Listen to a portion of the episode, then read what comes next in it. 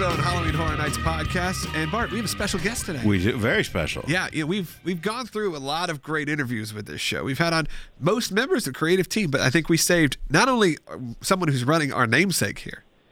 I mean, that's the thing, is that we've had a lot of people. We've had Mike, we've had Patrick, we've had Charles, but we haven't had the king of the scare zone. Blake, are you there? I am there. You're I like here. That title. Yes. King of the Scare Zone. Yeah, change your Twitter handle now. So it's you can do Perfect. That. I feel like you need a belt like a wrestler, King of the Scare Zone. I know a guy. On it. Let's work on that. I love the name of your show. I don't know why, but it's really? Just got a ring to it. It connects in a different way. Well, we have you for just a few minutes here, and I wanted to just chat, but let's go back to kind of how this all started. For a lot of our guests, we hear these crazy backstories, and I think for maybe some of these interviews you do, often it's talking about what's happening this year. We're going to get to that for sure, because we've experienced Horror Nights on opening night. But I also want to know, how did you end up at Horror Nights? How did you end up with Universal, and what brought you to this event? Yeah, so my background was I went to school, studied theater, and I worked as both an actor and a theater director, as well as a lot of fight direction, stage combat for theater, and a little bit for film and TV. And that was my career for a long time. And then in 2008 to 2011, I became an artistic director for a place up in Pennsylvania. It was an interactive theatrical experience. In particular, one thing that we did every fall with the whole Victoria Mansion, we created an interactive Edgar Allan Poe show. Oh, very cool. It changed every year. The concept always changed, worked, different ideas, different storylines, and the guests would travel through interactively being told the story that was occurring. So that was my background, so that when I showed up down here, moved down to Florida, became a performer at Universal, and then shortly after becoming a performer, I went to, or they had this thing to become a performance coordinator for Halloween Horror Nights, which just said, I didn't know what it meant, but I looked up the posting. It said it was, you'd be working with show direction to kind of help coach those characters on their performances. And I thought, well, that's a perfect way to get my foot in the door, show direction, because that's why I moved here. I'd done it for, in a smaller capacity at smaller places, and I want to work for the big boys. And so applied, I got in, and when I interviewed, because of my background, they were like, they told me afterwards, after I got in, they were like, who are you? Who is this guy? He's basically been doing a lot of the stuff that right. he's done. Just somewhere else. So they brought me in to coach, and the following year, I became a assistant show director for Halloween 26 for 2 days, and then I was removed from that position and became show director for the Scare Zones for Halloween Horror Nights, because the show director at the time, Laura Sauls, she needed to get pulled to go work on the Secret Life of Pets stuff that would get added to our Superstar Parade. Sure. So that so you got thrown in head first there. Yeah. I got to kind of jump ahead a little bit. That's actually what Mike Aiello and Laura sat me down in the office to say. They were like, welcome to jumping straight into the frying pan. Do you want to do it? I said, sure, let's do this. So it was a little trial by fire in the beginning, learning all the partnerships of all our technical partners and designers and stuff we work with. And they're like, who's this dude? But they were all great. I've learned so much from them. And so then it was nice because I was ushering in a lot of what Laura had developed for 26, and then kind of finishing it off, like writing the scripts, doing right. the casting, and those kind of things. And so then when 27 came up, I got to create from the beginning, and it was it was kind of jumping in the frying pan, but actually it was a perfect way to be handed it off, And so that in 27 and then 28, and obviously 29 here, I was involved from the very beginning on creating all the content for the Scare Zone, sure. and actually helping a little bit development overall to Halloween. So where is that beginning for creating a Scare Zone? We've heard sort of the history of how houses are developed, whether it's the day opening, they start working on the houses, IPs get secured, things start happening. For you, does that process start simultaneously, or are you jumping in and kind of going off of what some of the houses are? What's your day one on Horror Nights look like? Well, to come do this interview, I had to leave the HHN30 development meeting. There you go. Going on right now. What are we talking about there? Yeah. So we started. No one's yesterday. Listening. Just go ahead. Just you can give some hints. It's fine. No, we won't tell. Has our office been bugged? Yeah. No, we started yesterday in earnest, and we say it's like a 14-month plus process in the sense that we do start talking about some things in a very nebulous kind of way. But when we get to this point, which is generally a week or 2 weeks after the event opens, we kind of start hard on the overall creative development for the event. And it's great because I love being in there for part of this because it's kind of I kind of get to jump in and hang out with the houses for a little bit, and then we all split to our separate ways, and then I get to come back to them. And they sort of do the same in the sense that they hear a little bit about what's going on with the streets, and then, you know, we all go our separate ways, and they get to come back. We all get to be fans of each other's work, kind of, in other words. That's great. So it's three show directors. So Charles and Patrick, they split the houses up five each this year, and then I go over to, you know, to the scare zones. But it's great because for the development, we all kind of work together, and you know, we started building real early this year. So we sort of look at, you know, what we're going to do, and it's great to work from the beginning together because then you can make sure that the event has the most variety. You know, you're not overlapping stuff, right. Or, you know, which I feel like this year's event actually pulls off really well. There's a lot of variety across For sure. the board. And I guess so, yeah, flow, too. I mean, you'd have to make sure these flow into each other, that it's not... you almost don't feel disconnected, because that's one of the things I feel like is impressive when you go through these scare zones. It's not, you know, the ones that necessarily play off of each other. It does feel like it has a natural existence within the park. Yeah, it belongs somehow. Yeah, right. Sometimes we can fight where the zone is set, or other times we can use it. Like for Vanity Ball this year being set in Hollywood is like perfect. It fits right the zone completely. But yeah, trying to make it so that it feels like it's different, but yet somehow it feels like it belongs. Yeah, that's like a tricky line to ride. Are you making that call based on just what you feel is right, or are you deciding, okay, we know this house is going to be here, and this is where we're going to place the scare zone in association with? Obviously, this year you have something like the Rob Zombie scare zone and a House of a Thousand Corpses house that are not necessarily on top of each other, but are in the same, you know, I guess a little bit of the same area. It's hard to tell. We did that RIP tour, and we're I don't know. We get caught in the maze. I feel like this way, then I'm not sure where we are. Over. But is that does that play into it for you? Yeah, you can definitely take one path around the lagoon and absolutely hit Hellbilly Deluxe and then Thousand Corpses, or leave Thousand Corpses and hit Hellbilly Deluxe on the way out. Yeah, I mean that was part of it. Was well, one, just doing it in general. Once you know we had a Thousand Corpses, we knew we were doing that film. We knew we wanted to also add some more Rob Zombie out to the streets, sort of complement each other. So we wanted to do Hellbilly Deluxe in the streets. And we wanted to go back to San Francisco, which we did not use last year, but go back to the area of San Francisco and, you know, turn that into this sort of living heavy metal horror zone. It's like scary but apart. I don't know. I guess is a way to put it. That's historically one of my favorite areas for a scare zone because it just gets compact and crazy. Well, yeah. And we get to do... it's nice because you can really transform it, right?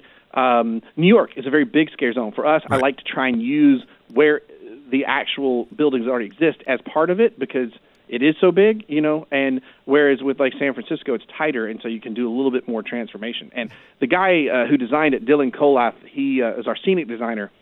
This is his first year being a scenic designer for the scare zones, and he's knocked out of the park. He did Vanity Ball in Hollywood. He did Central Park's Vikings Undead, and he did Rob Zombie's Hellbilly Deluxe. And he's done a really great job. And the Hellbilly Deluxe is packed. I don't know that we've ever had more stuff in San Francisco. No, it was wild. We were there opening night, and it was shoulder to shoulder, but in kind of a way that worked so well because it just felt like you were at a metal show. Like it had that. It's like you're in the mosh pit. Yeah, it was awesome. But like that my favorite scare zone area is that Central Park area because, you know, now this was only my third Horror Nights, but 3 years in a row now. You've hit home runs in that specific area for me, starting with Trick or Treat. That Trick or Treat scare zone is where I think I immediately fell in love with the entire event just based on that. And you talk about feeling, I mean, you almost feel like you're in a tunnel. I mean, it almost feels like a house in and of itself because you can't really see much beyond it, the trees and with the things, you know, with the pumpkins hanging in the trees, the lights hanging in the trees. It's just, and again, this year with Viking, and what I wanted to ask you with that house is as a big Viking fan myself, not the Minnesota ones, the ones before that, the historical ones. We saw you, of course, at the opening of the media event where you talked about doing research, you know, into the Viking culture and specifically the forms of torture, like the Blood Eagle, my particular favorite. See, I don't know even what that is. I've been afraid to look it up. It's what he talking about. It's where he said, "Don't look it up." They would. I'll try to keep this as family friendly. Yeah, this is a kid show. When they capture an enemy or whenever someone's found guilty of something, they would take an axe and chop through their rib cage via their back. Okay, I got it. I think you can stop there. Okay. You want more details? I got them. You got it? Go ahead. You can do it. Basically create wings. I just looked at it. I've seen, I know what we're talking about. And now, if you cried out, you would not get into Valhalla. So you had to basically grit your teeth and bear it and then die. Well, yeah. So I assume, looking at these pictures. Now, hopefully no one's listening over breakfast. But so, Blake, for me, I want to hear a little bit, how deep did you really dive into that? Oh, I probably always dive into that harder than I should on anything I work on. I'm a history. My mom was an archaeologist. I'm a history nut. I like to go far enough down the rabbit hole that when it comes time to getting to the what are we really going to see out there? Right? What are we really going to see in the street? You've moved past all the research. That when someone throws out an idea, I can be like, oh, no, you can't do that because that's 150 years after Vikings, so we can't use those. And it's in my head. It's part of me already. It's not something I have to go look up, if that makes sense. So I'll take a real strong deep dive into everything. And what's great is our audio designer, Anthony Smith, for that zone. He actually composed the entire music and soundscape that's in that zone. That's all original. And his family's of Norse descent. So he went bananas. Sure. I came in and he had a couple of books on Norse mythology, a couple of things in history. And so there's a lot of research done into the chants, the things that you hear in there. Even there's nothing that's wasted. Oh, you're doing a wolf because it's creepy and cool? No, because of Fenris, the wolf in Norse mythology. Right. That's why. The raven, that's because that's Odin's raven. And you're going to hear a few different ravens, but there's one, that's definitely Odin. Now, you may not know that as a guest walking through, but for us, that kind of stuff is important. If you can kind of check all the details off on that, to me, then the stories, if people are going to get it. You know what I mean? And it was also important to me that I didn't want it to have a medieval fantasy vibe. I wanted to, so both with our makeup and costume designers and, everything and scene designers, I want to go back to the actual Norse root. And then we look at history, we look at Norse mythology, and then we put the Horror Night bend on it. Sure. Don't start the Horror Night bend so far down the line that it becomes like horror fantasy, or it becomes like fantasy more than... Right. More than something attached to what was real, if that makes sense. Sure, and that's so many times when you dig into the reality, it's more fantastical than what we imagine in these fantasy sword and sorcery films. The stuff that they really did, you're like, what? That's real? The truth is stranger than fiction. Blood Eagle, yeah, absolutely. That Blood Eagle stuff, their history on the Draugr, which you look it up, you go, oh. Zombies, or the idea of them, have been around for a very long time, because that's all that is, Yeah, absolutely. And even their use of throughout movie stuff, you don't really associate Vikings with magic and but Vikings had seers, they had their own medicine men, for lack of a better term, witches, which you used that as I just loved it, man. And I feel like there was almost a connective thread going back to not Stranger Things, the Trick or Treat scare zone. Through last year, now the name, I'm drawing a blank on the name, but there's just... Oh, Twisted Traditions. I feel and maybe it's the lighting or the color scheme, something, I almost feel there is a thin, but it's there, a connective thread before this. So, I just can't wait to see what you do, even in that area alone, next year. So. Well, I think there's always a push to, because of the layout of the Central Park area, there's always a push to using the nature that's actually in it. And Trick or Treat actually setting the house fronts up so it feels like a neighborhood with trees, or traditions to give that feeling of a forest. The Vikings to give that feel that these things are old. You equate old with the forest and those kind of things. We didn't want the Vikings to be like zombies that were fresh. These things are dried and old and nasty. We created the tree spirits that are out there and that are part of the zone. So I think. For sure, that is always something that when you look to Central Park, you want to figure out how to use the nature that's there. So I agree. There's definitely a strand of something that has carried through them, well, since I've been on them, since 25. Yeah. I just don't understand why Let It Go was playing as you're walking. No. But, no, to each their own, I guess. Anyway. I do have a question for you, because this is something that came up, and it seems to come up whenever we do some of these interviews, is the idea that day one of Horror Nights and the end of Horror Nights, you'll see a noticeable change. You'll see that tweaks have been made, things have happened. And I typically plan my travel for that. I went night one, and I'll be coming back probably I think the weekend before the final weekend this year. For you, as the person who's doing that tweaking and is creating that, what are you looking for? Like, when you're making the creative decisions as the event happens, is it just tweaking, okay, this spot needs to be adjusted, or is it overall scare? Is it that, because there's also a feeling that scare zones, as time has moved on, as I started going back when I was like 14, and I think a lot of people need to look through the lenses of kids that are now going that are 14, 15 years old. Obviously, camera phones have come into play. There's a lot of things that have happened, and we've seen these kind of cool photo ops that you guys have decided to put, whether it's in Zombieland this year or the year when it was like the aliens were invading. Like, there's always something fun now when it comes to making a memory that you can share with your friends. So not only the tweaking, but also sort of the intent of the scare zone when you're going into it now. Because I do feel like when I was first going through, I'm an old man, so pre-camera phones, it was a lot of jump scares. But now we're seeing it be a little bit more beautiful in a way. Yeah, well, I think we've really pushed like the theatrical immersion side of it to bring you into the stories. Also, like compared to when you went prior to now, we have a lot more houses. Oh yeah, so it's completely different. You got a lot to get through. So, yeah, the event it has just evolved, and it was something that we've kind of discovered. I have a theater background, so I pushed for some interactive theater moments in some of the first things I've done, and they really hit hard. Of course. And so then we kind of kept pushing with those, and you were saying, like, what do you look at? Well, after we get the first few weekends open and we're just like, okay, this thing is, we've got this, I start just watching the guests. Like, what are, they will tell you what you ought to do, and you see what they're reacting to, what they're responding with. Obviously, our characters too, like they the more they work on it, they kind of even come up with some great ideas themselves that we work on them with. But yeah, you watch and see what the guests are responding to, and like you said, that's a really good point. Like with the pictures, right? And everybody had a camera phone, right, just in their pocket, right? And now they do. So one, how do you take advantage of it? Well, yeah, we want our scenic to look awesome anyway, so we're going to design cool looking stuff because we want you to think it's cool. But then it also has the added advantage. Well, now there's actually a cool thing if you take a picture of if you want to. But yeah, this year we added, we got the Dracula car at Hellbilly Deluxe, and we got the zombie throne from the inside of the album art cover if you pick up Hellbilly Deluxe. Yes. And those are for photo ops. There's people that to be in it, and they wanted that kind of stuff, you know? And obviously, we can't have them walking up, on our surgery stages that are happening in Hollywood and stuff. So let's give them some stuff where they can be part of it. I love it. And really kind of pushing that theatrical immersion.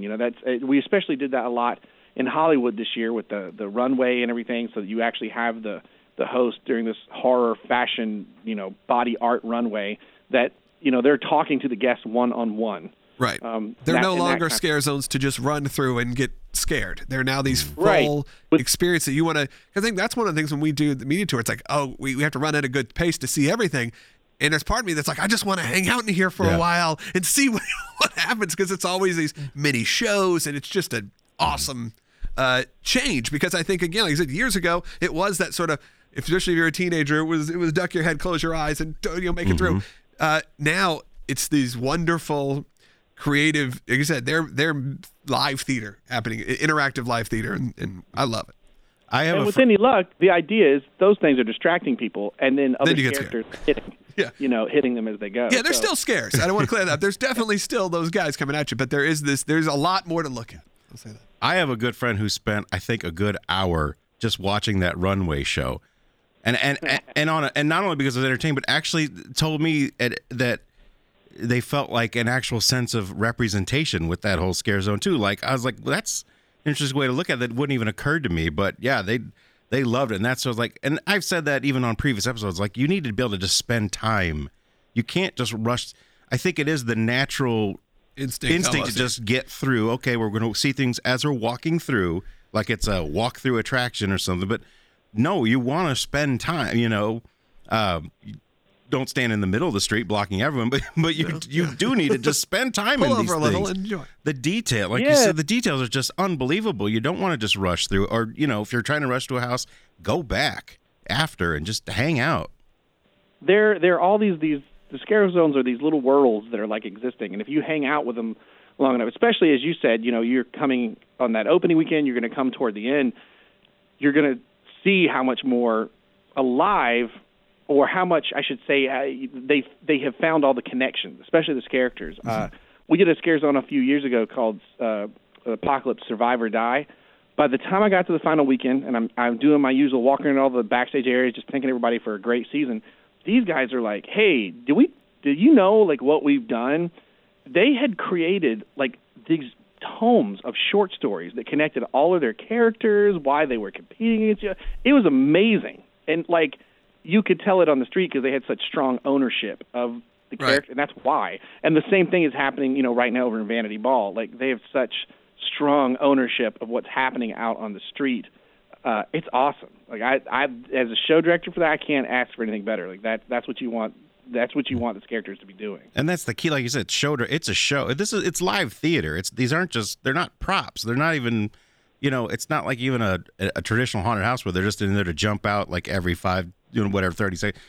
So over time with all live theater, the performers have to kind of make it their own. And that's, to hear that is just, that's so awesome to hear that they're so into it. It's not just a job. And you can tell, you know, like I said, I'm relatively new to the Horror Nights, the whole experience, but you can just tell that it's not even just the scare actors, the creatives, everybody, like it's more than a job, you know. And that's, I think that's, it's hard not to get sucked into that. It is infectious. It's like, it's more than a job for these people. So it almost becomes more than just another seasonal event. It's a thing unto itself. It's almost undefinable. So I'm completely in love with it. Well, there you go. Oh, we have characters that literally every year, they're like, well, my year just ended. I guess I'm waiting until auditions for it to start again as soon as we close. We'll just keep the event going longer and longer, and then they'll be like, oh, we only got 2 months off. We're good. It's great.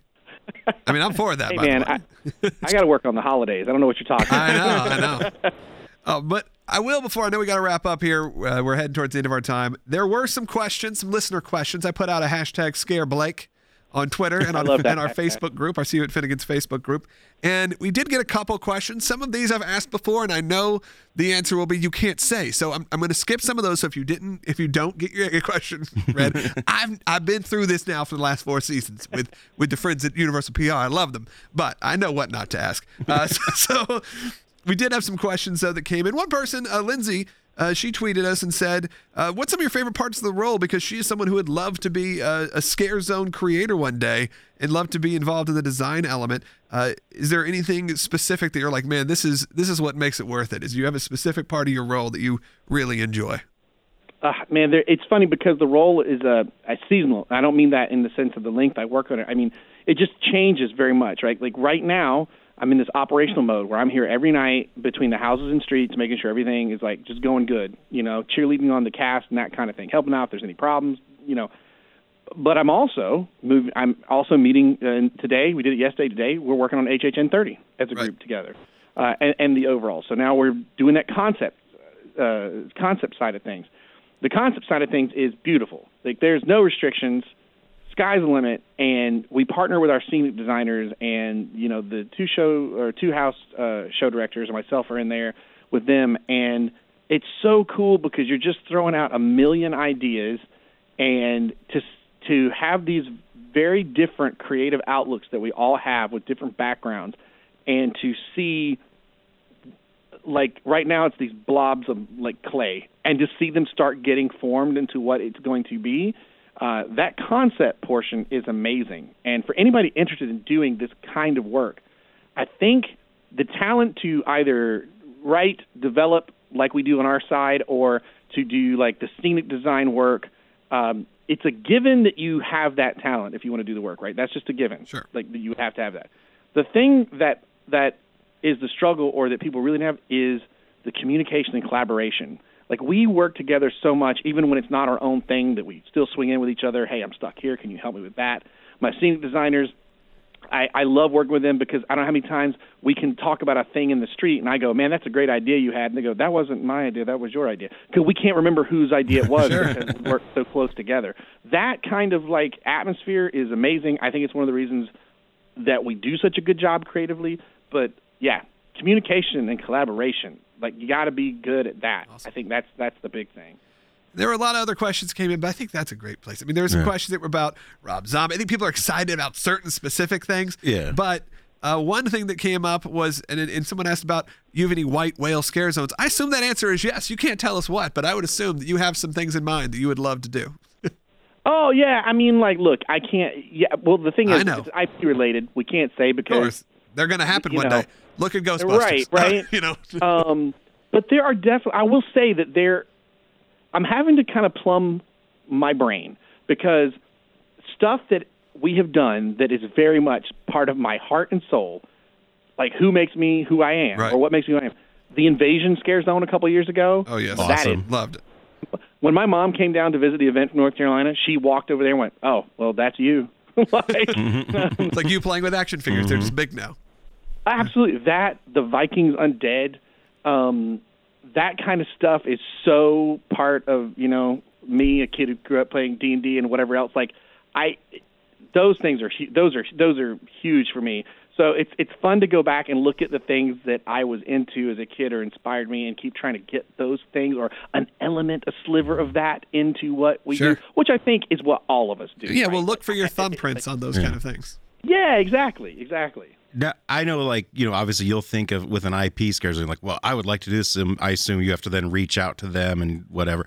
Has anyone ever reached out to you guys and that has, a filmmaker or a studio and said, we'd love to have you guys do something. A legit person, not like a random. Yeah, not like, listen, I've got ideas for you, Blake. I mean, fine, but like a legit. How much time you got? Has anyone ever reached out to you because they want to be a part of the event, like a studio or something like that? Yeah, it's actually the door has swung both ways. We've gone after properties, and they have come to us to partner. It absolutely goes both ways. And then once we develop a relationship, a lot of those conversations, it's hard to remember who started what for the ones down the road and stuff. So who have you turned down? No.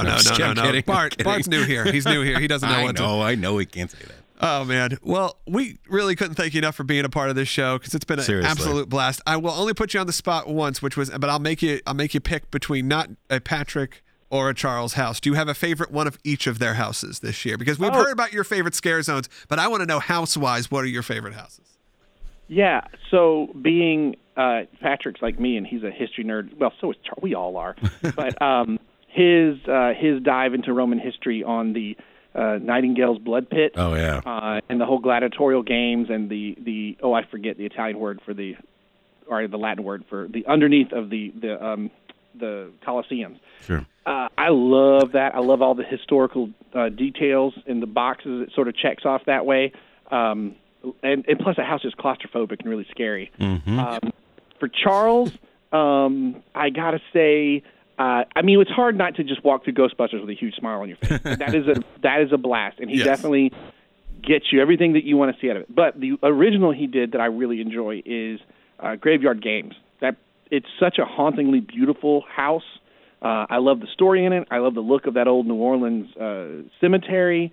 Absolutely adore that house. So great. It was great, terrifying. I think it caught everybody off guard, too, because it was one of the last ones announced, and I think it's just blowing people away left and right. I got every scare because Bart in front of me. You were in front of me, so I got every scare in that house. So I left both amazed and shaken at the same time. So it's great. Well, this is the part where we'll let you, plug however you want to plug the event. But what, our listeners, I think they have a pretty good idea of what's going on at Halloween Horror Nights. But at least as far as I know, it's running through November 2nd. And check it out. There is a new day added, though.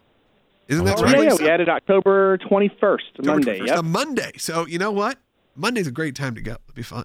Right before Halloween. Yeah, come on, hang out.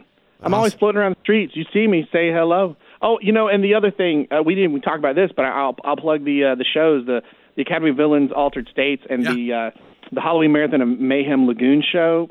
Jason Horn, another show director of ours that works in creative development with us. He did a great job with both of those. And you've known him for years as a guy. He's never been on our show, but he has been connected with our show just from his years in the other show that used to run for years and years and years. Oh, that other show. Other show. And then obviously Academy of Villains. So we love Jason, and we're excited to see more. We're going back. We actually sadly had to miss the Lagoon show. We ran out of time. That's how packed this is. Well, it's on the RIP tour. They were like, it's 1:00 in the morning. Y'all got to go home. So we got to come back and see it. I've seen little clips, but I always try. I'm the guy who avoids spoilers. And I was like, I got to avoid it. But I've seen little clips of like the Ghostbusters segment. It looks unbelievable. Well, you need to... I'll be back. You need to go see it. It's amazing. Can I give you one spoiler? Yes. Until you see it, dude, when the creature from the Black Lagoon comes out of our lagoon... Oh, which is my favorite. Freaking house. Yeah. Holy cow, man. Oh. Like, it's just, that show is awesome. It's just a love letter to Halloween. Awesome. I can't wait to see it. I mean, the whole event is. That's what I think I love so much about it. Yeah. But, you know, we're stuck here in Nashville, Tennessee. It's not too bad here either, but it's different. We're not there. We'll be there, though, hopefully in a few weeks. Well, thank you so much for joining us. I know you got a lot of other podcasts to hit today, but we couldn't be more thrilled to... I feel like we completed our collection of guests here when it comes to, like, the creative team. Catch them all. So, yeah. Gotta catch them all. All right, buddy. Thank you so much for joining us. Thanks, Blake. And with that, as always, keep your eyes closed, your ears open, and we'll see you at Finnegan.